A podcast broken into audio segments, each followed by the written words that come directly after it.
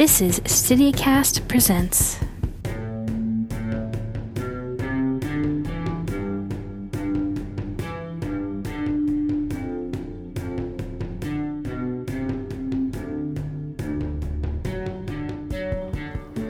Move Like You're Stolen, wedding number five. When Lydia gets to baggage claim, Stiles is standing there with a stupid grin on his face and a sign that has her name written on it in handwriting that is too messy. She spots him first, and her fingers tighten around her carry on as she takes in his gray t shirt and the antsy way his converse are tapping against the ground as he searches the crowd for her. Lydia smiles first, taking a moment for herself. Then she raises her arm and waves. The second Stiles spots her, his face lights up. His mouth falls open as he grins and wiggles the sign high in the air, pointing towards it with his left hand. Lydia covers her mouth to stifle her laughter as he quickly moves closer to her, jamming into other people on his way and apologizing briefly before he finally reaches Lydia. He wraps his arms around her enthusiastically, hitting her in the head with the sign, and she laughs into his side as he swears loudly and drops it to the ground. Hey, she says, I think this is the first time I haven't seen you in a suit in years. Stiles glances down at his dark jeans and gray t shirt. He looks back up at her, running a hand through his hair. How am I doing? I have to admit, I'm disappointed in the lack of flannels. He claps his hand over his heart. Wow, way to take a stab at my fashion sense. That was the one thing I had left. You're right, Lydia says, moving closer to the conveyor for her flight. Your dignity gave up long ago. She spots her suitcase, bright pink with a black ribbon tied around the handle, and snatches it up before turning back to Stiles. Ready? he asks, taking it from her. Oh, you don't have to. Please, he says. You can't carry this. It clashes with your outfit. She glances down at her sleeveless button down tank top and the navy blue high waisted skirt into which it disappears. No, it doesn't, she argues, even though it sort of does. Come on, I wear flats just so I can carry my own suitcase. But if I let you have it, I can't show off my muscles, so you automatically lose. The alternative to just shutting up would be to tell him that she much prefers his thigh muscles to his arm muscles, for reasons that they definitely had solidified after Isaac's wedding. But Lydia bites her tongue and follows him to his Jeep, breathing in the California air as he digs through his pockets for the keys. Did it come this color, or did you have to get it done to look like the older one? Lydia asks as she swings the door open and hops in, desperately hoping that Stiles won't notice the little running start she had to take. It was cheaper as a standard, so I used the extra money to redo the paint job, he says, patting the console tenderly. Gone, but never forgotten. Lydia leans over to the cup holder and snatches up his thermos of coffee, taking a sip. Hazelnut. Decaf. She groans. Just stop at Starbucks. Nope, we have shit to do. Lydia's mouth pops open incredulously. You expect me to do shit with no caffeine in me? It's 8 a.m. And I'm the poor sucker who had to get out of bed at 7 o'clock to pick you up at the airport. You owe me one. Lydia hits her head against the headrest as Stiles backs out of the spot, his arm on the back of her chair as he rapidly turns the wheel. She lets her eyes follow the veins up his arms to the moles on the side of his neck, and she swallows. It's been four months since she's had sex, and she is suddenly beginning to realize that Scott getting married isn't the only reason that she'd taken extra time off to get to the wedding early. God, does she need to fuck Stiles? Hey, Stilinski, can we make a pit stop? He tisks. I'm not taking you to Starbucks. Not the coffee kind of pit stop. Now curious, he looks over to her, brows pinched suspiciously. What kind of pit stop then? She licks her bottom lip. The kind that requires an empty parking lot? She hints, eyes on the road instead of Stiles. He slams on the brake and throws the car into reverse, backing up until he can take the left that they just passed. Where are you? Soccer field, he says. Kids are in school, so there's no games on Thursday morning. You came up with that kind of fast, Lydia points out, keeping her voice casual. Either that or I stayed awake thinking about it all night last night, he shrugs. Either way. She shivers slightly as he makes another turn onto a dirt road and directs the car towards a thick thatch of trees. And what did you think about? Mostly you naked in the backseat of my Jeep, he tells her, eyebrows raised into a challenge. and a little bit about how much louder you'd be in such a small space. His lips quirk up at her bright eyed, wordless stare. Why? Were you thinking about something else? As soon as he throws the Jeep into park and kills the engine, Lydia crawls into his lap, hovering above him as she kisses him. He moans into her mouth almost immediately, hands starting at her hips and then traveling up into her hair. They make out until Lydia's ass accidentally honks the horn, and laughing into her mouth, Stiles grabs for the switch on the bottom of his chair. The seat shoots backwards, allowing her to settle more comfortably on top of him, and begin to unbutton the little pearl buttons that go down her shirt. I thought about this too, she says, seeing as he's too mesmerized to stare at anything but the way Lydia's shirt has revealed her salmon and black lacy bra. Thought about sucking you off while you drove home. Payback for Isaac's wedding. God, he groans, and she can feel him getting harder underneath her. Pay me back any time you want. She laughs, bucking her hips over his. They both sigh at the contact, and when Stiles begins tugging at her nipple through her bra, Lydia can't help the way she rocks against him. The stiff fabric of his jeans feels unbelievably good, so she simply keeps going while he pants into her breasts. She can tell he's overwhelmed when he simply rests his head on her chest, using his hands on her waist to guide her hips over his. Do you have a condom? Lydia pants, barely present enough to ask the question. She could come like this, but she would much rather have him inside of her. Glove compartment. He manages to grunt out, and he cries out when Lydia twists the upper half of her body all the way around to reach the glove compartment, the movement creating a new friction against him. She's about to comment, but then she sees the unopened pack of condoms there, and she suddenly understands. Stiles, Lydia says. He looks up at her with glazed, unfocused eyes and cheeks that are brighter red than her nail polish. Stiles, how long has it been for you? He swallows hard, his Adam's apple jumping into his throat. Four months? Immediately, Lydia is kissing him again, wet and hot and sloppy. Me too, she whispers. He exhales harshly, thrusting a hand into her hair as he shifts upwards to kiss her again. Lydia's eyes drift shut as her hands fumble for his jeans, diving for the button, then the zipper. Off. She lifts herself off of him only long enough for Stiles to tug his jeans and boxers off in one go, putting the condom on him immediately afterward. Then she pushes her panties aside and sinks down onto him, a high pitched whine in her throat because she is already so close and he fills her in a way that she can feel at every the tip of every point in her body. She wants this to be good for him, so good, because he deserves nothing less from her. He deserves everything from her. Slowly and carefully, Lydia grinds her hips in circles around Stiles, watching the way his head tilts back and his mouth slips open. She digs her nails into his shoulders and arches towards him, desperate for more stimulation on her clit. Look at me, she demands, and his eyes fly open, clamping onto hers. He must see how close she is because he moves his hips to meet hers more quickly, sucking on his lip as he concentrates. She ends up biting her fist as she comes, collapsing over him as he pulses inside of her, his voice low in her ear. For a moment, the two of them just breathe together, their bodies locked. Then Lydia languidly straightens her body, leaning her head against the cool window of the car and watching her breath fan out over it. You good?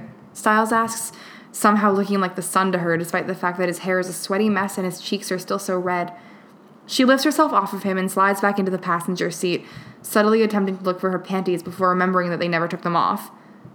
What the fuck do you do with the condom? Stiles asks suddenly, and Lydia meets his befuddled eyes with an uncertain look of her own.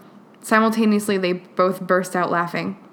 So, dry humping, Lydia says conversationally, as Stiles tugs his jeans back over his hips and she works on buttoning her shirt. I don't think I've done that since high school. College, for me, Stiles recalls. I'm terrible at sealing the deal. Lydia snorts. Honestly, if you start driving now, you can seal it again in 15 minutes. He doesn't need to be told twice. The afternoon light is pouring through Stiles' bedroom window when Lydia finally wakes up. A quick glance at her phone tells her that it's 2 o'clock, but when she sits up in bed and listens for the sound of Stiles' footsteps, she can't hear anything.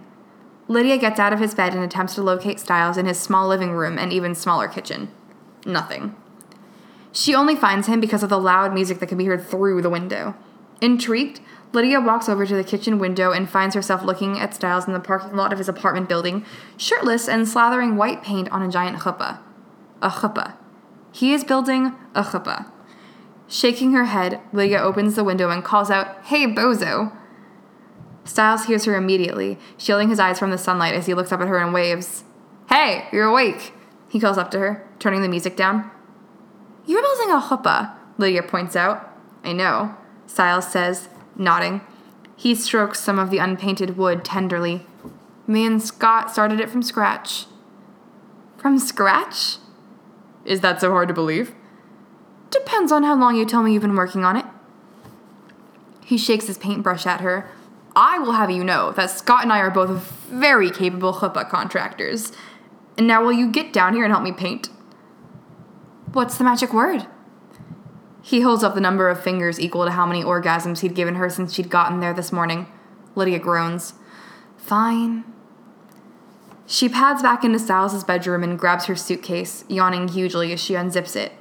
There's a crop top that she'd brought to wear with a skirt, but it will work well with her high waisted shorts as well. So she tugs them on before going into Stiles' front hall closet and digging until she finds a baseball cap.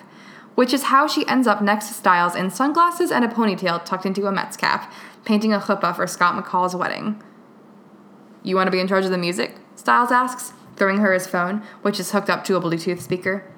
She scrolls through until she finds a song from an indie band that Kira had turned them both onto, then tucks his phone into her back pocket and wordlessly takes the paintbrush that he hands her.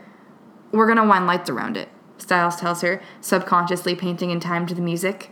It's gonna be really beautiful. Are you going to put a canopy up above it? No, we have so many rungs on top. We figured it would just be cooler to do the lights all the way around.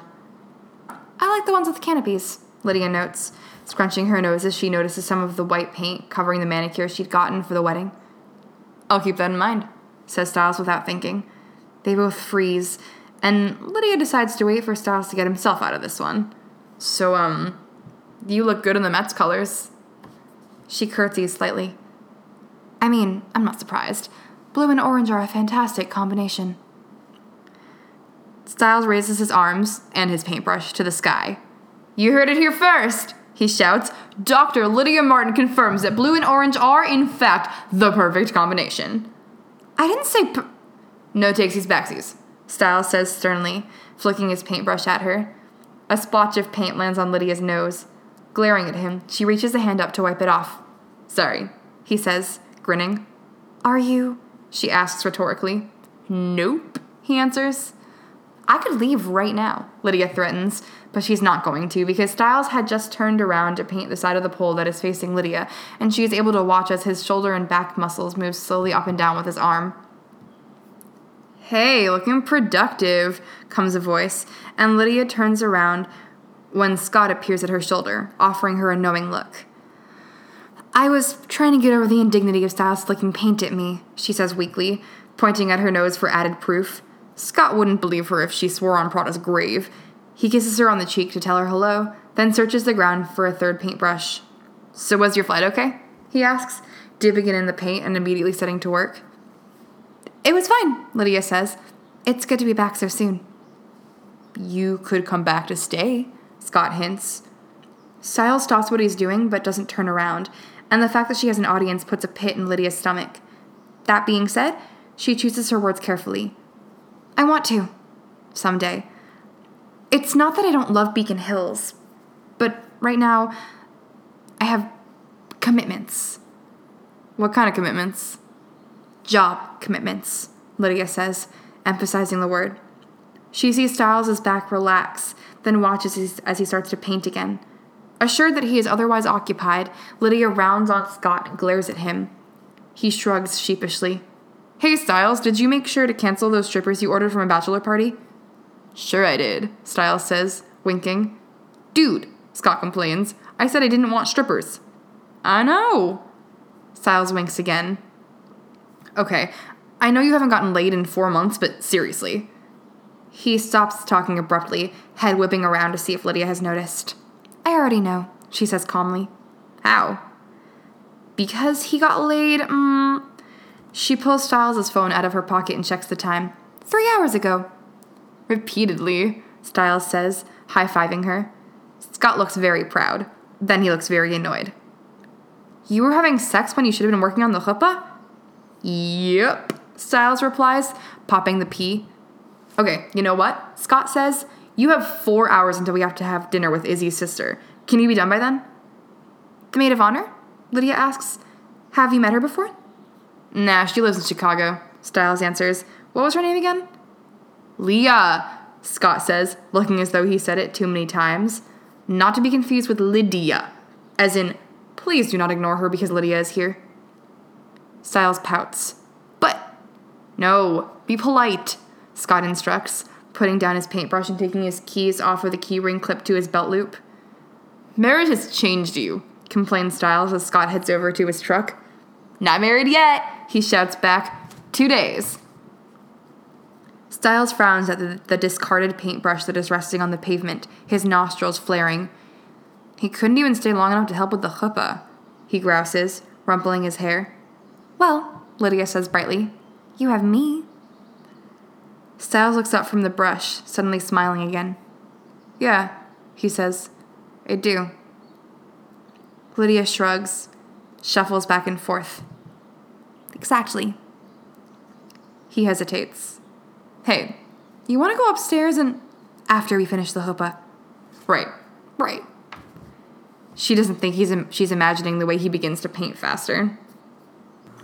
Luckily for everyone at this wedding, Lydia Martin has come prepared.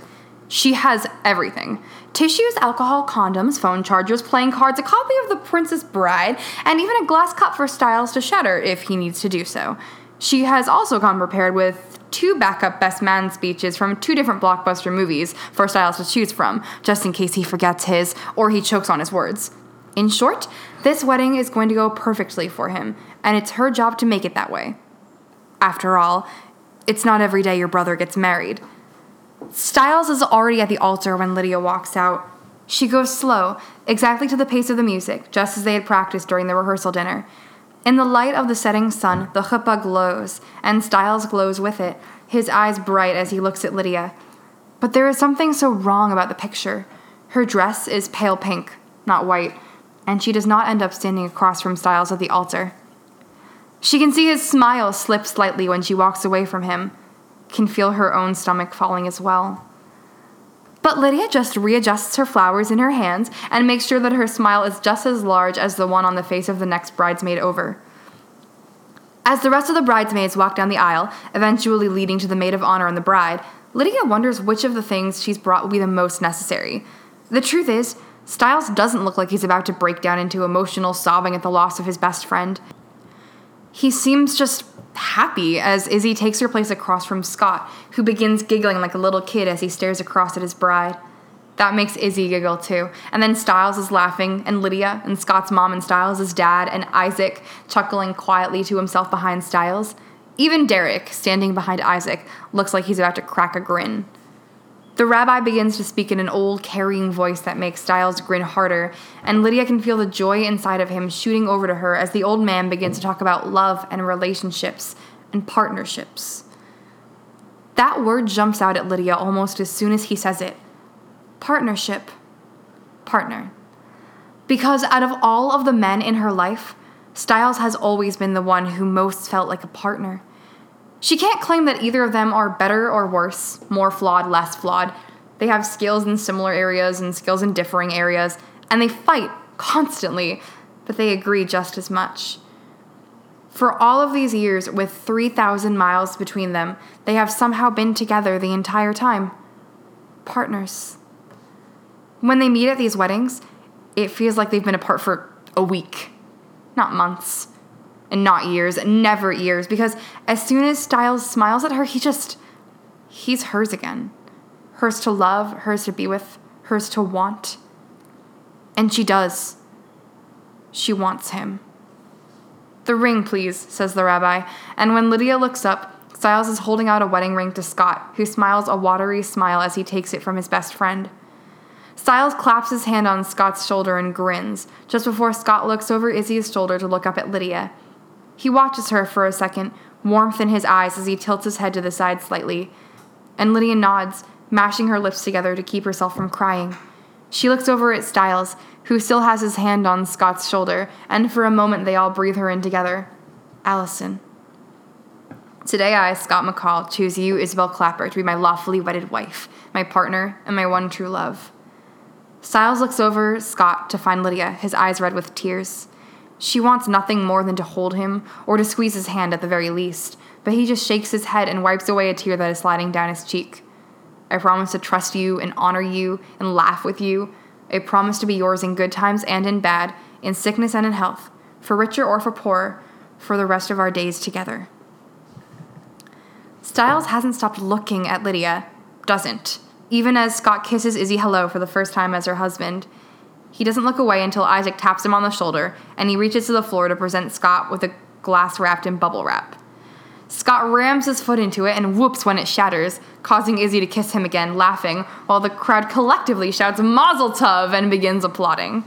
Then Stiles is jumping up in the air with Scott, and Melissa is hugging all three of them Scott, Stiles, and Izzy. And Stiles is breaking free to pull Lydia into the group, and she can't help but wonder how she'd gotten so lucky to become a part of a family that had accepted her without pretense and without question. When Sheriff Stilinski greets her by giving her a bear hug, Lydia feels breathless with happiness as she sees the joy on everyone's faces. This is going to be great, Stiles says, rubbing his hands together as he walks up to the two of them. I've been practicing the hora for weeks now. I'm ready. No one is ever ready for the hora, son, the sheriff says wisely. Stiles blinks at him. No, I've been practicing. Lydia tugs on his arm. Hey, we have to walk, Billy Elliot. Who? I'll tell you on the way down the aisle. Stiles says a quick goodbye to the chuppah before they leave, patting it tenderly with his hand before he follows Scott out of the building, his arm hooked around Leah's. The pictures take double the time they usually do because Stiles won't stop cracking jokes to the very annoyed photographer, and his joy is infectious, as is Scott's. Izzy barely has it in her to mom Stiles. Instead, she just jokes along with the two of them and continuously tosses Lydia fake exasperated glances. They end up getting back to the tent when it is almost completely dark, folksy music lulling out of the instruments that are set up on a makeshift stage for the band. I'm starving, Stiles says, dropping into a chair at the wedding party table and picking up his fork, banging it vigorously against the surface. Where's the food? Lydia is amused as she glances over at him from where she is seated. I don't think it's being served yet, she says. Do you want to grab a drink? He groans. Oh, come on. We can go together. They get halfway across the tent before they are stopped by three of Izzy's relatives, coming over to tell them what a beautiful couple they are. Oh, oh, we're not, Stiles begins, but the woman cuts him off. Ay, with his cheekbones and her cheeks, think of the children! The three women walk off together, cackling to each other about kids. Stiles looks taken aback. They're awfully forward. Let's just go, Lydia says, tugging on his arm. The sooner we get drinks, the sooner we don't have to think about how hungry we are.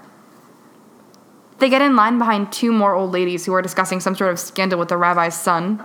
He was going to be a doctor, one of them wails, and Stiles snorts behind her. She turns around, looking surprised, but then delighted when she sees the two of them. Oh, it's the best man, she crows, grabbing his cheeks and pinching them. You look so happy for your friends. When are you getting hitched yourself? As soon as you can find him a wife, Lydia says, trying to save him when Stiles' eyes bug out of his head. She smiles smugly, as though they have fallen completely into her trap. A wife, you say? How about you, sweetheart? Then she turns around, snorting to herself. Hey, Stiles says, bending low so that he can whisper in Lydia's ear. You don't think Izzy told her relatives to try to matchmake us, did she? No, Lydia replies, waving a hand dismissively. She's a bride. She's busy. She doesn't have time to worry about your marriage prospect. Oh, yeah. She definitely did that. Great, Stiles complains. I think it's sweet. She cares for you. I wish she would have made sure her family didn't, says Stiles, moving up in line. Hi, one strawberry daiquiri, please. I'll have a scotch on the rocks with a twist, Lydia says, smiling sweetly at the aghast look on Stiles' face. Do you like that stuff? You don't? I just. Why would you want a scotch when you can drink fruity alcohol? You know, I have no idea. He looks very satisfied with himself as he wraps his lips around the straw and takes a sip. She wants to tell him that he hasn't won the argument, but then decides to let him have it as he hums around the straw and tilts his head back in pleasure. They narrowly dodge a married couple who are making a beeline for them on their way back from the bar, but don't manage to avoid an old man who tells a long, rambling story about his days in the army with a red-headed nurse and how he regretted never telling her how he felt. I'm pretty sure Izzy wrote that, Stiles says, horrified as the man walks away. Lydia, she's giving them scripts. We'll be safe once we get back to the table, she lies, because the older relatives are everywhere, and every single one of them is looking at Stiles and Lydia as they cross the tent. But as soon as they sit down, they are joined by two more ladies, both of whom sit down right next to them and begin talking. And what do you do, gorgeous? asks the first one, directing her words towards Stiles. Eh? What are you? I have a daughter, you know, 24, very pretty. No, Rose, that's the one Izzy wants us to fix up. Well, fix ups can be di- redirected, Esther. Um, I'm a lawyer. Lydia cringes. Oh, a lawyer, says Rose with her heavy accent. And what's your name, Mr. Lawyer? Uh, Stiles? Stiles what? Stiles Stilinski. Oh, Polish, she sings, leaning towards him. Yeah, he nods. My family's Polish. What part of Poland are you from? Oh, I mean, we're not really Polish, we just used to be. So, what part is that exactly? Rose! Esther shouts over the music. Rose! He's Polish like you're Russian! She pauses, blinks, nods slowly. Oh, oh, oh, I understand. So is it near Warsaw? Stiles looks helplessly over at Lydia. Yes, he responds. Yes, it is. And how do you feel about converting, Polish Stilinski? Rose, look! Your daughter is dancing with a man! Who? She demands, snapping her head around. Someone with tattoos, Esther says seriously. Rose vanishes into the crowd. Esther nods at Stiles and Lydia. You two would make beautiful children, for the record. They stare after her in absolute shock. This would never happen at a Martin wedding, Lydia says finally. Why not? Because, she says, taking a sip of her drink, everybody would be too drunk to speak at this point. And that's preferable? Stiles asks. She tilts her head to the side, considering. Definitely yes. In 60 years, when Lydia is lying on her deathbed with six Fields medals and one Nobel Prize sitting on her bedside table, because why the hell should she not have at least one of those, right? She thinks that several moments from Scott McCall's wedding will flash before her eyes. She will picture Stiles dancing over enthusiastically with Melissa McCall, while Izzy dances with Raph and Lydia dances with the sheriff. She will picture Scott and Izzy screeching as they are lifted in the air in chairs, Stiles' face red from holding back laughter as he hoists them up, watching the two of them jokingly kicking to get down. She will picture herself joining hands with Stiles on one side and Isaac on the other as they dance in a circle, going in and out and trying to scream lyrics that aren't even in their own language. She will picture them whizzing around, elbow in elbow, trying not to accidentally let go of each other, even though they're laughing too hard to have much control over anything. She will think about dancing to Man I Feel Like a Woman with Izzy and slow dancing with Scott when he let Stiles has, have Izzy for a number. Mostly, she will think about how Stiles was able to pack no less than 11 thinly hidden werewolf puns into one best man speech. That's probably a new record. Through all of the weddings Lydia has ever been to, she doesn't think she has ever ached so wonderfully. She feels the happiness spreading all around her body, her fingertips, her toes, her tongue. For hours, she ignores her hollering feet and doesn't even consider sitting down, because sitting down would mean letting go of one single moment of this wedding, and she would rather be pumping her fists in the air with Isaac's wife than let anything pass her by. At the end of the night, Stiles and Scott go for a walk, and Lydia takes the opportunity to collapse into a chair next to Chris Argent. She shucks off her shoes, sighing in relief as they fall to the ground. Have you danced at all tonight? she asks, only because she already knows the answer. No, he responds, voice not unkind. He's always gentle with them these days, probably because he knows how easily any one of them could break. Just thinking. Lydia nods slowly. Me too, she says softly. She hadn't thought she could get through this wedding without tears, but it still surprises her when she, she needs the tissues in her survival purse before Stiles does. Her eyes well quickly, only because she lets them. Everything is heightened tonight the joy, certainly, but also the fear and loneliness and loss. Lydia can't feel any of them at different levels when she's feeling so much all at once. I'm going to say what you can't say to yourself. He looks up at her, eyes too dark and too weary.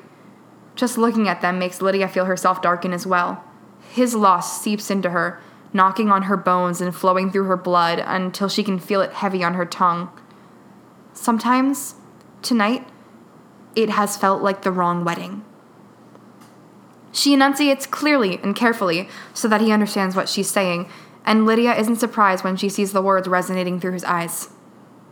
I know, he says briefly. I feel awful for thinking that, Lydia admits, but it doesn't. It doesn't make it less true. Mr. Argent chuckles humorlessly. Is it sickening that I'd take this girl's happy ending away from her in an instant if it meant that Allison could have one instead? It's human, Lydia tells him, and not all humans have been forced to feel humanness to the extent that you have. So I would say that nothing about what you're feeling right now is sickening, except for the fact that you have to feel it in the first place. He smiles weakly at her as he notices something over her shoulder. Don't be a stranger, Lydia, he says, nodding at the person behind her, and when she turns around, Stiles is standing there, placing his hands on her shoulders and massaging like it's nothing. You ready to go? he asks, voice low. She wonders if he can sense her sadness. She nods. Did you have a good talk with Scott? Of course I did, Stiles says offhandedly. But he and Izzy are going to Spain, and Stiles would like to go to sleep. That's fair, Lydia says, picking up her shoes. She leans over to Mr. Argent and kisses him on the cheek. I'll talk to you soon, she promises. Then she slips her hand into Stiles's and follows him out of the tent and to his car. They drive home in silence, the radio softly buzzing with noise that is not quite loud enough to hear over the sound of Stiles drumming his fingers against the steering wheel. Lydia leaves the window open and lets her arm hang out of it, leaning into the wind as it blows in her hair. You asleep? Stiles whispers 15 minutes into the drive. Lydia shakes her head, lolling it lazily over to look at him. Just thinking. About how smooth of a dancer I am? About how happy Scott was, actually. Stiles smiles. Yeah, I thought about that a lot too. She wants to tell him that she wants that for him, but she doesn't know how. So instead, she strokes some hair out of his eyes when they're stopped at a red light and keeps her hand on his shoulder when he starts driving again, drawing his name with her thumb. By the time they've pulled up at his apartment outside of Beacon Hills, they haven't spoken for a while. Stiles parks the car and turns it off, then spends several moments just sitting there, his eyes on the windshield. Eventually, he unbuckles his seatbelt and turns to Lydia, licking his lower lip as he stares at her imploringly. You ready? he asks. She knows the answer he wants, and it isn't the one she gives. Sure, she responds. Let's go up. He isn't bitter about it. Just nods and gets out of the car, taking the elevator up to his floor instead of the stairs because they're too tired from dancing to move any more than they have to. The apartment is dark, but Stiles goes around turning on the lights while Lydia heads to his bedroom and tries to decide what to put on. She's got a red brawn underwear set and a black teddy and a lacy purple thing that she really likes as well because it somehow manages to make her breasts look like they are perfectly evenly shaped. But then Stiles barrels into his bedroom and throws his jacket onto the floor along with his tie, not caring as they begin to wrinkle. He shimmies out of his pants, pulling them in a puddle, and unbuttons his shirt, then grabs his t shirt at the back of his neck so that he can throw that on the floor too. He yawns, ruffling his hair as he walks past Lydia, shirtless and in boxers. Then he reaches into his drawer, pulls out a random t shirt, and tucks it over his head before collapsing on his bed and faking loud, raucous snores. Lydia looks at his mouth, open against the dark blue blankets, and makes a decision about what she's going to wear. Can I borrow a t shirt? She asks as she undoes the clasp of her bra. Sure, he replies, snuggling into his pillow and smacking his lips. Wake me up in five minutes to go brush my teeth, will you? That seems like a very unlikely possibility, Lydia says. Fine, harumphs Stiles, getting up on autopilot and walking over to the bathroom. As he turns on the water and begins brushing his teeth, Lydia pulls one of his t shirts against her chest and breathes it in before she puts it on. It stops midway down her thighs, and that makes her smile. She takes three deep breaths before she walks into Stiles' bathroom to find her toothbrush sitting on the counter. Toothpaste, she says, grabbing her brush and sticking it out for him. He's already holding the tube, so he squeezes it onto the brush without comment, and Lydia begins to brush her teeth next to him, staring at the two of them in the mirror. Jesus. It doesn't usually occur to her how much taller than her he is because she's always wearing heels. But they're brushing their teeth together, and he is a multiple heads taller than her, and she feels tiny next to him, despite the fact that he never makes her feel that way normally. And she loves that about him. Stiles spits first, and Lydia follows a few seconds later, swiping at the corner of her mouth with her thumb afterwards. Can I ask you something? She asks his reflection. Sure, he says, hopping up onto the bathroom counter. Lydia leans her hip against it as she tries to think of how to phrase what she needs to say. Did you feel like you were losing something tonight? Yes, Stiles replies without hesitation. How so? He squints as he thinks about it. Scott's my best friend, he says, scratching his cheek while he continues to consider it. And it's kind of weird to think that I'm not a priority anymore, you know? Like, if it was me and Izzy in a burning building, I always kind of assumed that he would grab me and then we would go get her together. But now that they're married, they're the unit, and I'm the poor sucker alone in the fire. You're not alone. You're still Scott's brother. Stiles grins. Yeah, that's why I didn't freak out tonight. He has Izzy, and I have him, and he has me, and I have Izzy, and Izzy has me, and it's gonna be okay. We're gonna be fine. We always are. Thought you were going to need saving tonight, Lydia admits as Stiles hops off of the counter and crawls into his bed. Lydia flicks off the light and follows him under the covers. Is that why you had three boxes of tissues in your purse? How'd you find those? She asks as he tucks his blankets around the both of them. You asked me to grab a phone charger for Braden. Right, Lydia recalls, propping herself up on her elbow. I also had three different types of hard liquor and a movie. Which movie? The Princess Bride. Hey, nice choice. Thank you, she says, turning around and making herself comfortable on the pillow. Stiles leans across her to turn off the lamp. Hey, Lids, he says after a moment.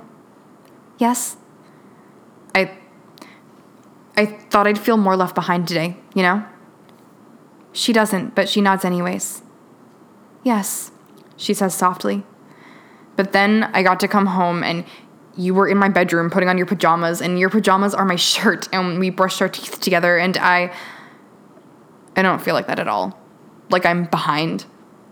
I just feel like I'm here with you. And I'm really fucking happy about that. And out of all the moments from earlier tonight, she thinks the one she will keep the longest is a feeling of Stiles sleepily kissing the back of her neck as he tugs her closer to his body, settling in to fall asleep with her. Wedding number six. So, don't talk to my grandfather about guns. Like, ever. Stiles furrows his brow where he sits on the bed, flipping through one of Lydia's magazines. He's got his entire body splayed out diagonally on the gold colored comforter, looking out of place there in the outfit that Lydia had picked out for him. He keeps tugging at the collar of the blue striped button down and wrinkling his nose when he catches sight of the vest that she'd made him wear, just to see if she could do it. Why can't I talk with him about guns? Because he is a nut about them, that is why, Lydia says as though it is obvious, frowning at the way her deep red shirt disappears into her skirt. Maybe I should wear something else. She's talking to herself, but Stiles still feels the need to comment. I think you look hot. I'm trying to look respectable, not bangable. Luckily, you are always both. Lydia scowls at his reflection in the mirror. This is why I don't like getting dressed in front of men. Because they compliment you? She hums, but doesn't respond, instead, unzipping her skirt and letting it fall to the floor. Stiles seems much less interested in the magazine as she bends over a dresser drawer and pushes aside his boxers so that she can reach the strapless black and white dress with enormous horizontal stripes, tossing off the red shirt and pulling that over her head instead. She throws her hair into a bun, pulls on a red cardigan, slips into red heels, and checks herself in the mirror. Red lipstick, she says decisively, and turns back around when she's done applying it. What do you think? Do I look like the ever so devoted girlfriend of a lawyer? Every moment of every day, says Stiles unblinkingly. What are you so worried about, anyways? That your family will figure out that we're not really together? That is exactly what I am worried about, Lydia says, throwing her black pencil skirt at him. Hello, where have you been? Right here, on this bed, for the last eight outfits. Eight? It wasn't eight. It was eight. I know because I've been keeping a log of how many times I've seen you in just a bra since Derek's wedding. Of course you have. She pauses. Roll down your sleeves. Nope, replies Stiles, flipping a page. If I'm wearing this ridiculous vest, I'm at least keeping my arms free. Your veins are distracting me. Let him. Lydia sighs, sitting down next to him on the bed. Okay, what did we talk about on the plane? How you prefer flat sprite to cold sprite? No, after that. The time you had plane sex with your ex boyfriend just because you were in the middle of writing your dissertation and forgot to buy him a birthday present? Before that. Okay, we said keep your mom away from your dad, talk to your dad about nothing but sports and cars, talk to your mom about nothing but you. That should be hard, you're a fairly simplistic person. And if I see your Aunt Caroline holding an empty wine bottle, run, because it means she's drunk and about to throw it. And Uncle Harold? Uncle Harold will try to squeeze your ass, and I am to stop him by whatever means possible. Even if it means grabbing it first. You got it? Couldn't forget that part, Lids. She smacks her thighs with her hands before standing up and adjusting her dress. And how have you enjoyed psychology today? Well, I have diagnosed myself with at least six different illnesses, but other than that, it was a very rewarding read, he tells her, getting off of the bed and rolling his eyes as Lydia straightens his tie and pulls at his vest. He pointedly spreads his arms like he's a rag doll, causing her to tug harder on the vest, just to piss him off. Sleeves? No. Fine. She grabs her purse and heads for the door to the room she always stays in when they're at her grandparents' vineyard, allowing Stiles to go through it first. He has his hands in his pockets as he walks down the hallway, taking smaller steps in order to keep up with Lydia. Do you need to go over the story of how we met one more time? Lydia, it's literally the story of how we met. Just making sure you can remember, she says defensively. I will be dead before I could forget, he replies, grumpy. When she'd asked him to come to her sister's wedding as her fake boyfriend, she hadn't actually considered how difficult it would be to not have to act at all. Bringing Stiles as her date to the wedding seemed like the natural option. They have chemistry and things in common and a history. But Lydia hadn't thought about how they would be sleeping in a bed together for three days straight, or showering together, or how they'd be talking to family members about truths that are lies and lies that are true. And to be truthful, neither of them really know what's what. The only reason she'd even wanted a fake boyfriend for her sister's wedding was because she is nearly 30 years old and doesn't have time to bother with a real one. At this point, however, Lydia thinks that maybe it would have been easier to leave Stiles at home and face her family alone. But then they reach the top of the staircase, and Stiles pretends that he's about to slide down, his face totally deadpan. And Lydia thinks that if she had left him back in his apartment just outside of Beacon Hills, she wouldn't be laughing nearly so much this weekend. Plus, she wouldn't have had a partner in yesterday's badminton tournament. She's not sure if Stiles had been so terrible because of his natural clumsiness or because of her short skirt, but she had been good enough to get them into the final round on her own, anyways, and it had been nice to have a partner who would fuck her in the shower after the game, despite how sweaty she was. Plus, his ass did look damn good in those pants. As they emerge onto the front green and grab their first drinks of the night wine, wine, and more wine Lydia begins pointing out which family members are best to avoid. That's my crazy cousin Carrie, and that's coming from me. I've never seen anyone get kicked out of so many boarding schools. And there's my uncle's girlfriend, she's off her fucking rocker. Oh, and if you dance with her, she will try to twerk on you. Well, someone ought to. Lydia chokes on her sip of wine at that mental image, causing Stiles to open his mouth indignantly. Before he can retaliate, however, she grabs his sleeve. Uncle Harold, Smoothly, Stiles slides over and casually places his hand on her ass, tucking her body into his. Like this? He asks slowly. Lydia swallows. Yeah, that's good. Liddy, her uncle calls out, cheeks stained almost the same red as the wine in his glass. Who is this young feller? Stiles cringes at the word feller being used by anyone not from Alabama. This is my boyfriend, Stiles Stilinski, Lydia says, placing her hand on his chest. Shit, that feels weird to say. Good weird, but still weird. Pleasure to meet you, sir, Stiles says, and Lydia has to hold back a laugh at how polite he's being. Hetty, come over here. Lydia's got a feller. She groans internally as her Aunt Hetty, plus this small gaggle of people that she'd been talking to, look up in curiosity and flock over to the two of them. Stiles perks up, moving his hand from her butt to her hip and squeezing it lightly, as if to try to trying to affirm that they've got this. Lydia, is this your boyfriend? Mm-hmm, she replies through a tight-lipped smile. My boyfriend. Stiles Stilinski. And what do you do for a living, Mr. Stilinski? I'm a lawyer, he answers. Probably have Liddy here to thank for that. She pinches his side at the nickname, causing him to jump in surprise. How so? asks one of Lydia's relatives. She made me love to argue, Stiles says, making everybody awe loudly, and Stiles smirks. That's right. There's nothing Stiles likes more than a good argument, Lydia says, voice syrupy. Except making up, he adds, stroking her nose lovingly and trying not to laugh. Oh no. No, no, no, no. No. So, how did you two meet? Uncle Harold asks. First grade, Stiles says. Mrs. Levington's class. We actually sat in the same desk cluster two months in a row. Best two months of my young life. That's actually true. Lydia remembers because they'd gotten into multiple arguments over which Pokemon was best, and she hadn't been able to stand the fact that his choices were so ignorant. Plus, Scott had always backed him up even when she was clearly right, and it had driven her up the wall. Whatever. She preferred Greek gods, anyways. And when did you two begin dating? Oh, um, a few years back at a friend's wedding. We saw each other again and we just knew it was right, Lydia says simply. He happens to be an excellent dancer. Oh, honey, you're writing checks that I am not going to be able to cash at the reception, Stiles jokes, wiggling his wine glass disapprovingly at her. Can I help it that I just love bragging about you, Pumpkin? He shrugs modestly, lifting his eyes to the sky. I guess not. Sugar lips.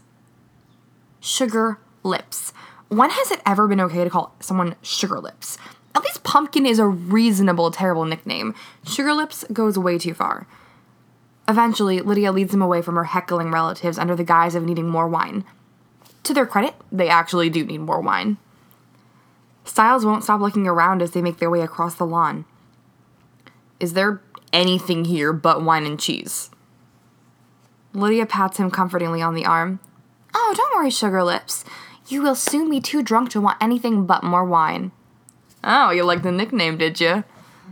It improved the quality of my life tenfold, says Lydia dryly, stopping at a table and lifting a glass of wine from the tray.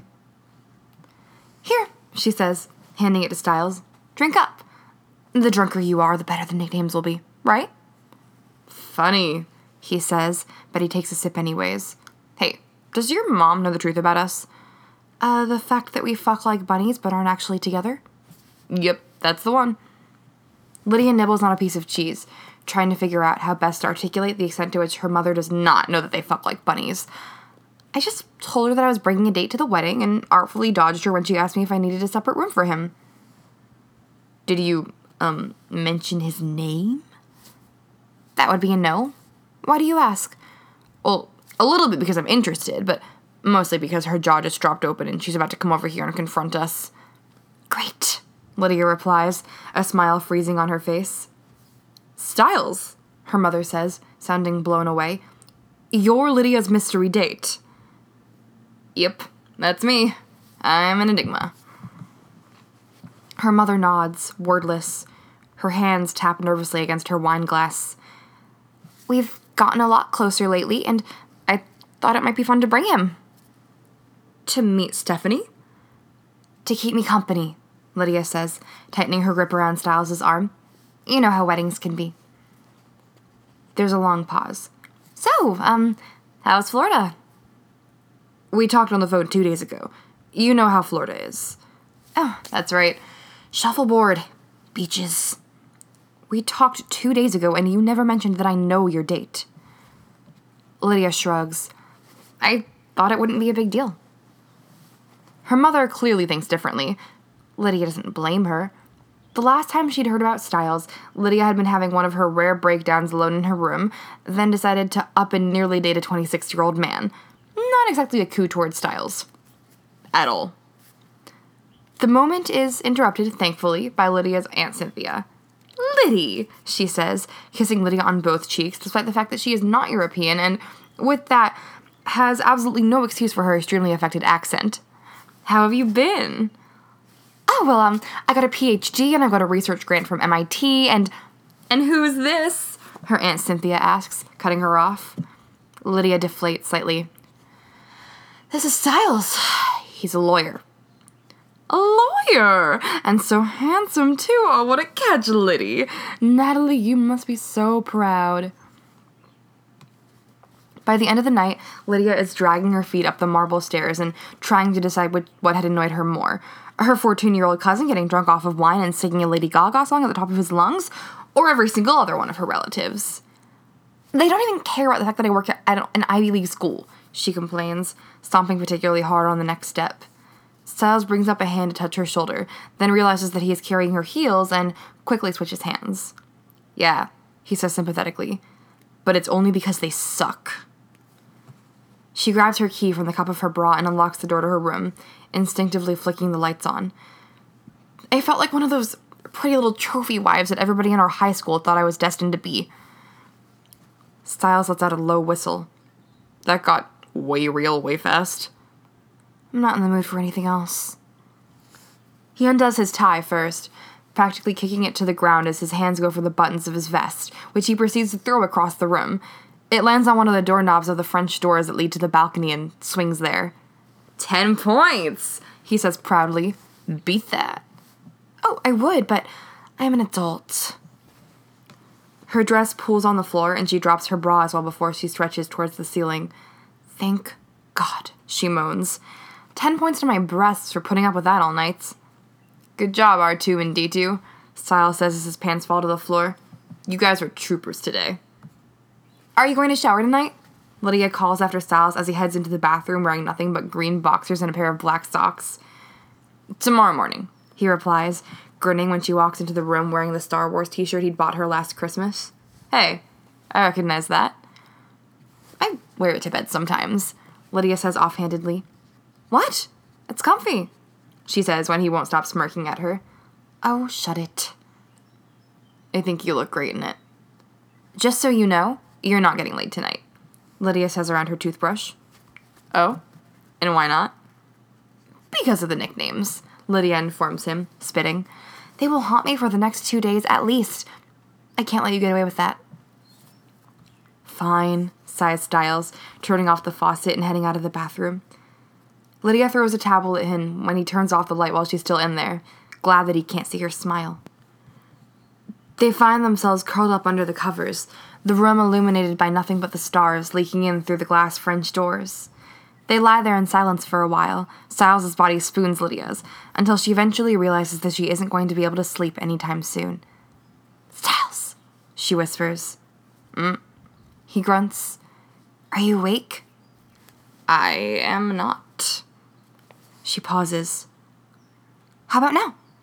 Oh, well, now everything's different. Great. She flips them over so that they're face to face, then slides onto his pillow, pressing her nose against his briefly before looking at him. So. Yeah? How do you like my family? Stiles chuckles. They are very. very? Very drunk. Lydia nods seriously. That's the description we should put on the website. It is a nice house, though. House might actually be an underrepresentation of what it is. My grandparents have lived here forever, she says. Your dad's parents? Mm hmm. I actually always sleep in this room. It's like my room. Is it weird to have someone else in here? Aside from my American Girl dolls? Yes. So, says Stiles, what's your real room like? My real room? Like, at home. You've been there. No, I mean, Boston home. In your apartment. In Boston. It suddenly seems odd that he doesn't know what it looks like. They've Skyped a few times, one of them being the time she had asked him to fake date her for her older sister's wedding. But he hasn't stood in her kitchen or sat on her couch or fought over the remote with her, like they've done at his apartment. He hasn't been near it. My bedroom walls are the seafoam color I really like, she says. And I have, um, really nice light bulbs. Stiles shakes with silent laughter. And there's a framed poster of the periodic table of elements that Allison gave me for my birthday one year, and and my comforter is gray with constellations stitched onto it. It's kind of childish, but makes me smile. Lids, I have a framed Star Trek poster in my bedroom. I am not judging. She realizes that she is lying in a bed with a shirtless Styles Stilinski, who has eyes that are shining in the light of the moon, and who keeps squinting at her like he can't believe she's there. It slams into her, and Lydia isn't sure if she's drunk on wine or Stiles as she throws her head back and starts laughing. Stiles' eyes widen as his smile grows, and he covers her mouth with his hand to quiet her. Your sister is down the hall, and she is getting married tomorrow, he reminds her, a disbelieving laugh in his voice. Shut the fuck up.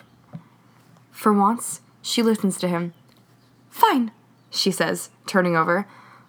I don't have to tell you anything else about my bedroom. He gives her about mm, 20 seconds before his warm fingers sneak under her shirt and around her waist, asking her to pay attention to him again. Lydia sighs laboriously and turns around. What? she asks quietly. What now? Stiles hugs her closer so that he can press their foreheads together. Tell me a secret. A secret? He nods against her. Something cool. Lydia lowers her voice. Supernatural creatures are real, she whispers, wiggling her eyebrows conspiratorially. Stiles nudges her knee with his leg. Like something I don't know about you, dingus. Something he doesn't know about her. Something that Stiles Stilinski doesn't know about Lydia Martin after all these years. Well, she says slowly, I was in love with you in high school. His entire body freezes. What?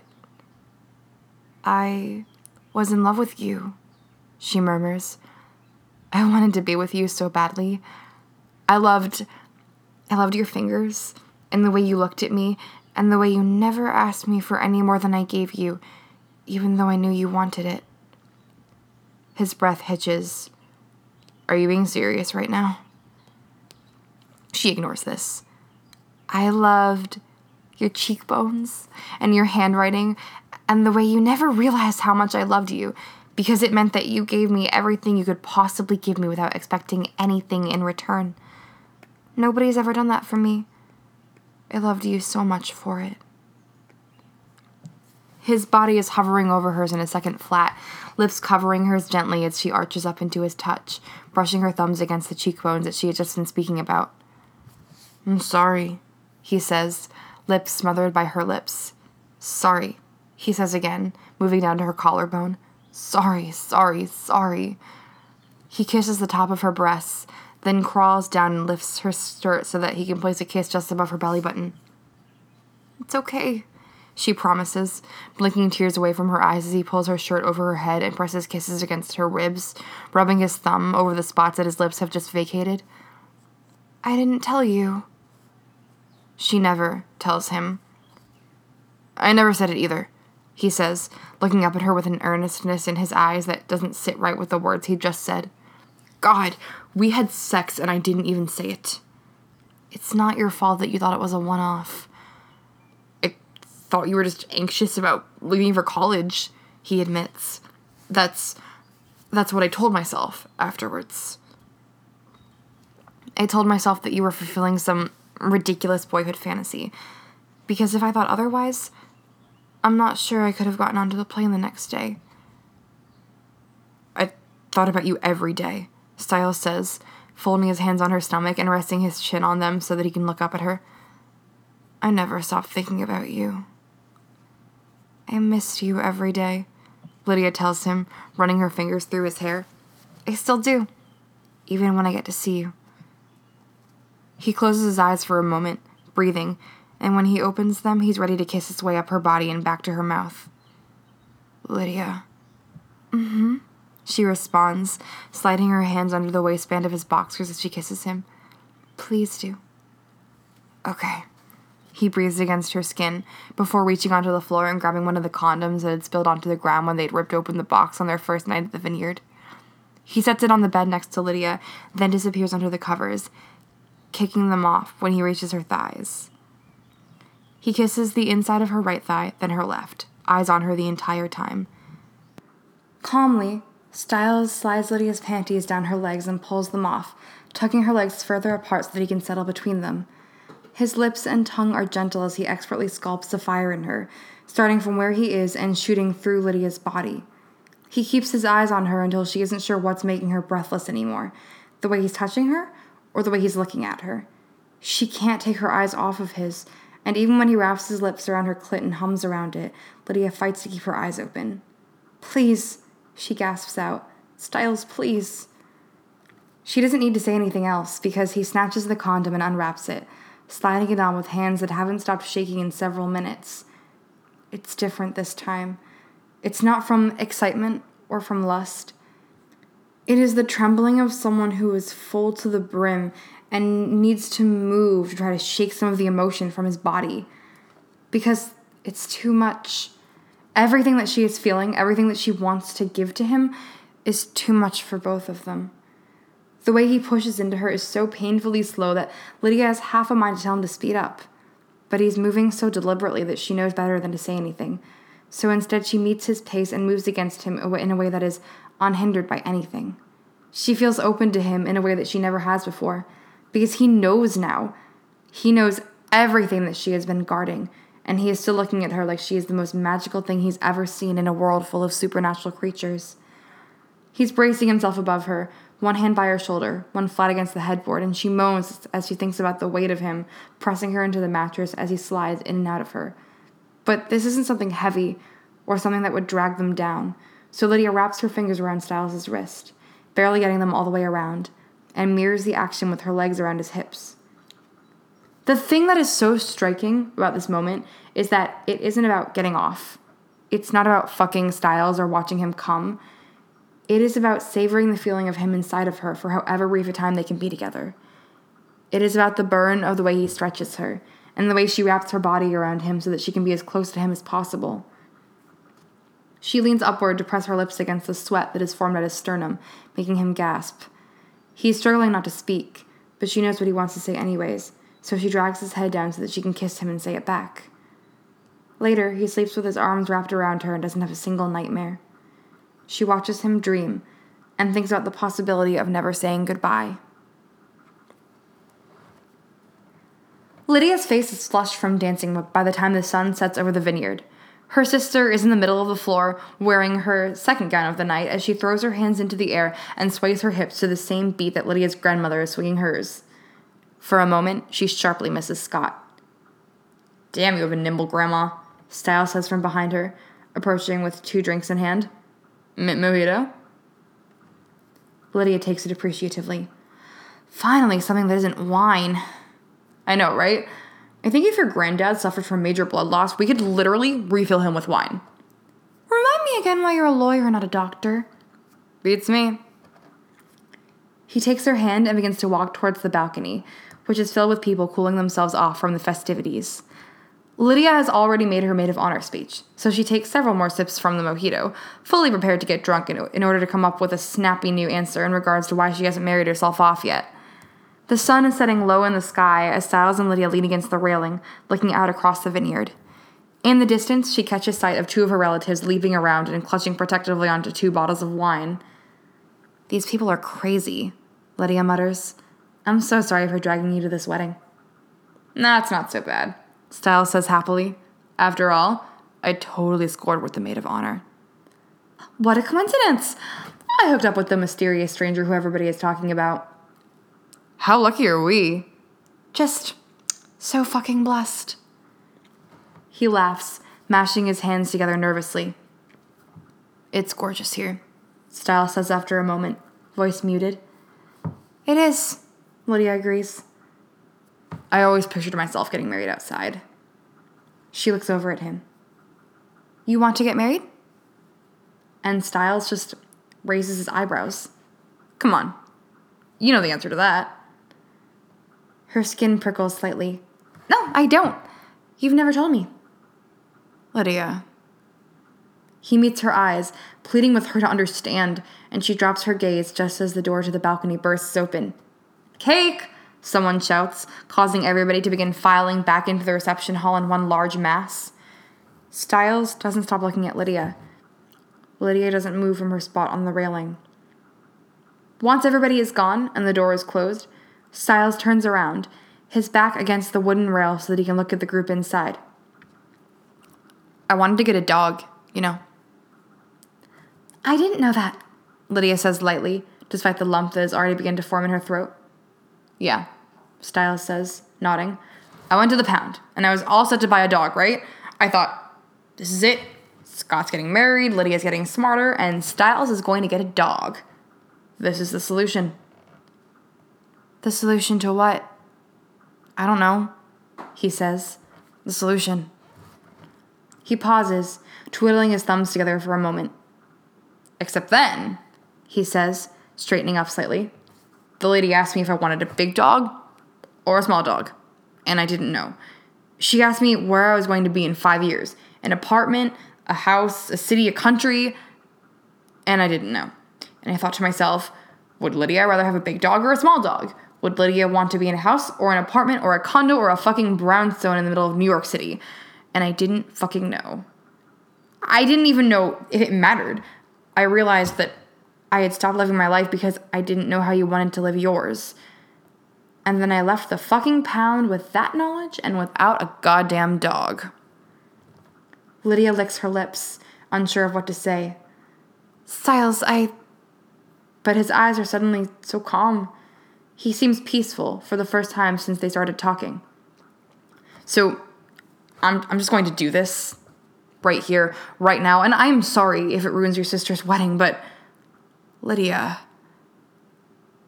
I want you. She grips the railing harder. I want you, so I'm ready. I'm ready when you are. I haven't stopped waiting for you, and I'm not going to. When you want me, I'm all in. He leans down, kisses her cheek, and turns around and walks away. Six months later, she gets a wedding invitation in the mail and checks the will not be attending box. Wedding number seven. When Lydia was a child, her favorite house on the ride to school had been Scott McCall's house. It was a slightly smaller house than the one she was used to living in, but it had always been littered with toys that her fingers had itched to play with. There were tiny little cages for putting bugs in, and two wagons, one redder than the other. There was a kid sized fake car that she would constantly see Scott riding around in with his best friend, both looking like they were having the time of their lives, despite the fact that they were going far slower than any actual car would go. Once, she had driven past his house and had seen Scott sobbing as his mom patched up a scrape on his knee. As Lydia watched, she kissed the scrape while Stiles sat in the background, watching with a look of consternation on his face. Lydia never knew what that meant until years later, when she realized that, despite having a perfectly good father to kiss his wounds, it was never quite big enough compared to what he really wanted. Today, as she drives up to Scott McCall's house, there are no toys on the front lawn. Instead, there are a plethora of chairs set up in neat rows on the freshly mown grass. Lydia imagines Scott and Stiles blasting a series of classic rock songs as they had set up the chairs, dropping them occasionally to play air guitar. Parking is nearly impossible to come by, so Lydia leaves her car down the street and walks all the way to the McCall household in her impossibly high heels. She's sweating by the time she gets there, but it's not because of the day. It's because of her quickening breath and speeding heartbeat and the palms that are sweaty against her dress. In a yard full of wedding guests, it's easy to blend in and sneak her way to the front door. It swings open easily for her, and Lydia wastes no time in tromping up the stairs. She isn't sure which room to go to, so she tries Scott's first, feeling as though it might be the most likely place. When she knocks on the door, the voice that calls out for her to come in is exactly the one she wants to hear. Sheriff, she says, smiling brightly at him. Hi. Lydia, he says, surprised. Um, hello. We didn't think you were coming. I got a last minute flight, she responds. I hope that's okay. Of course it is, says the sheriff, holding out an arm so that he can hug her. You got here just in time to help me with this damn bow tie. You got it, Lydia says, hands moving to expertly tie it. Stiles threw a miniature hissy fit when he had to wear one of these for Scott's wedding. I hope he was better behaved today. Just a bit, the sheriff jokes. He knows I could still clobber him in a second. I have no doubt of that, Lydia says, finishing off the bow tie and taking a step back to admire her handiwork. Aim right for the ankles. He's always had weak ankles, poor kid, Good thing he was quick on his feet. Speaking of feet, she hedges, how are yours? Toasty, promises the sheriff. But you're not here to ask about my feet. True, Lydia says, taking a step back so that she can lean against Scott's desk. I came to ask for your permission, I suppose. His eyes are glinting as he crosses his arms over his chest and gives her his best protective father stare. Permission for what? For Stiles, Lydia says, meeting his stare with an unwavering gaze of her own. I, I know I've spent about 15 years hurting him, but if he'll let me, I want to stop doing that. I don't want him to feel that way anymore. The sheriff frowns. All these years, this hasn't been about you being okay with him being in pain. So, what was it? Lydia folds her hands in front of herself, trying to attribute the shortness of breath to the fact that she had recently climbed an entire flight of stairs. I wanted to make sure I wasn't going to hurt him all over again, she admits, moving over to the window. But this? She pauses, stops breathing for a moment when she sees Stiles on the lawn, laughing as Scott elbows him continuously, jumping up and down and trying to push Stiles over. I'm ready for it. I'm ready to not let go of it. All of it. He nods slowly, then more quickly as a smile begins to etch its way on into the weathered lines around his eyes. Then I think we can find an extra seat for you somewhere. Lydia kisses him on the cheek before she leaves him to finish getting ready for his wedding.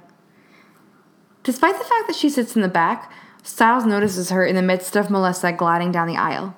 His back stiffens, his eyes hardening for a brief moment when he sees her. Then he swallows hard, and his posture relaxes as he offers her a weak smile. He doesn't look for her for the rest of the wedding, doesn't even clap eyes on her until she has moved through the receiving line and is hugging the four people who are so much to each other that it is almost overwhelming the enormity of what their family means to them. They look perfect together, like it was meant to end like this from the start of the beginning.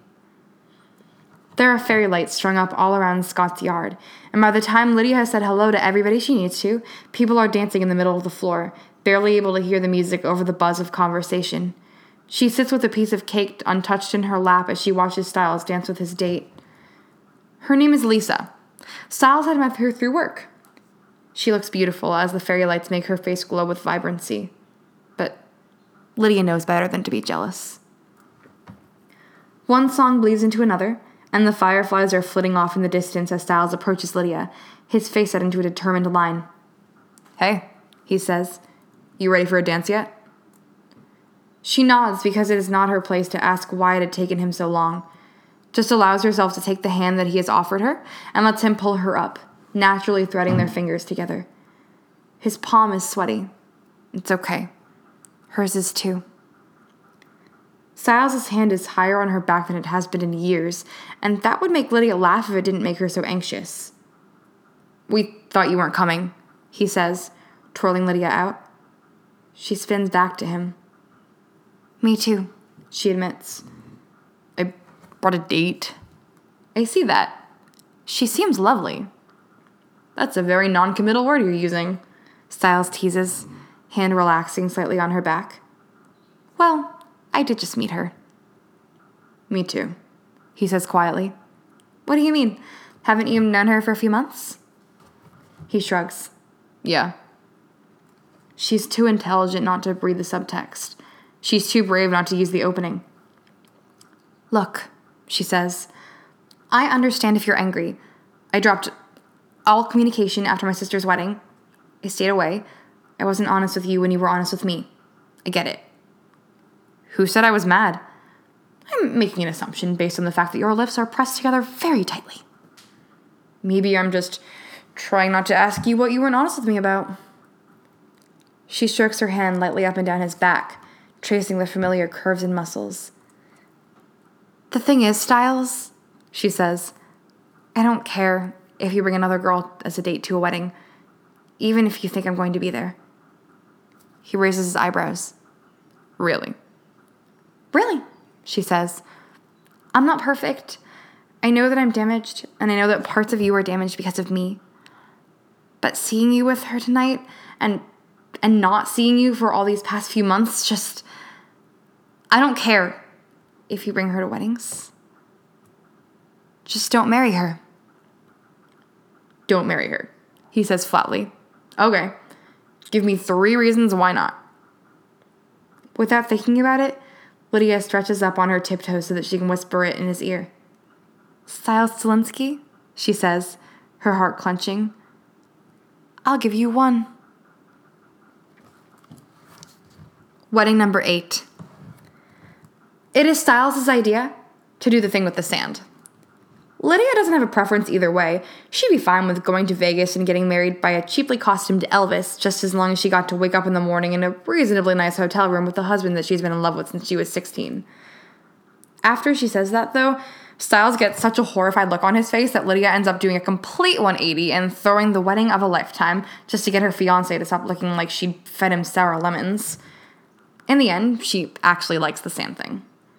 They go to the beach the night before and scoop up the tiny granules into a jar, laughing too hard at the way Gabriel falls down in the sand, clutching onto Scott and Izzy's hand as though his life depends on it. The first time Stiles has held him in the hospital room, exhausted gray circles under his eyes. He had been completely taken aback by how tiny Gabe's fingers were. Lydia had watched his mouth round perfectly as the baby gurgled in his arms. Luckily, she'd had her camera out already when Stiles had looked up at Scott with complete awe in his eyes.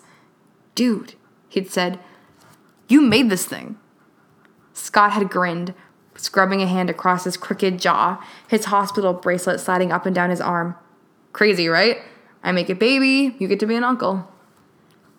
Ever since that night, Stiles has been taking his duties very seriously. So much so that today, Gabriel had toddled down the aisle, carrying two small jars of sand with him, barely able to make it all the way to them.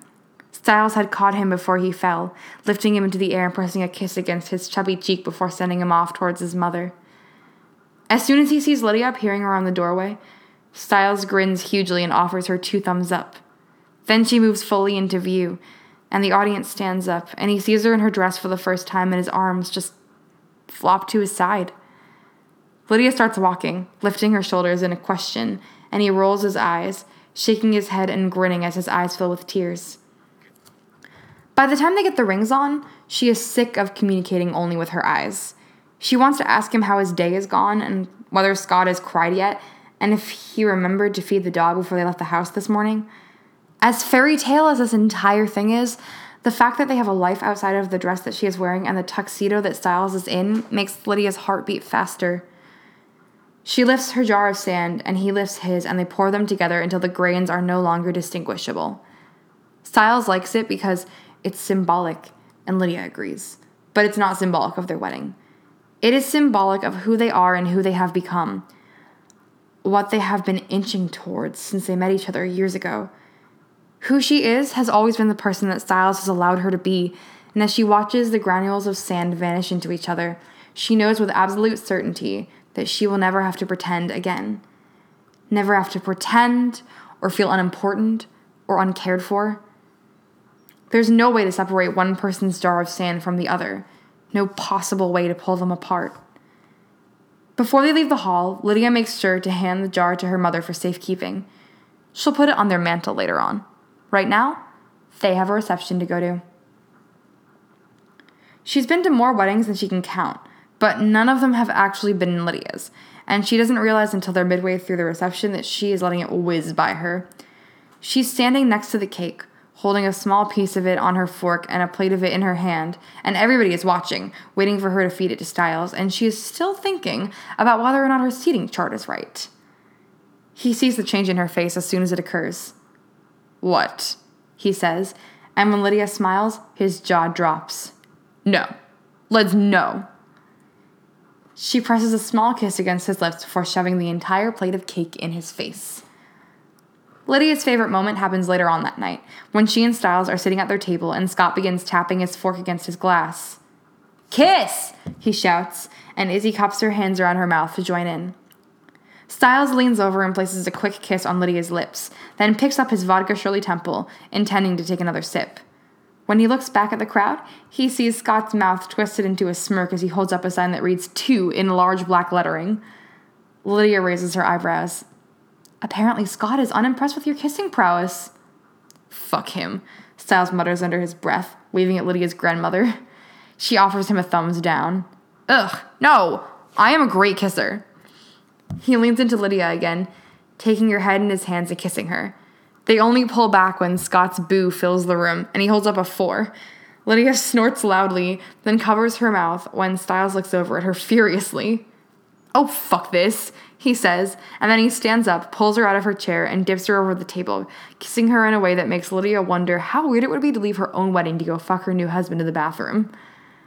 They pull apart when Danny whoops so loudly that it echoes across the room.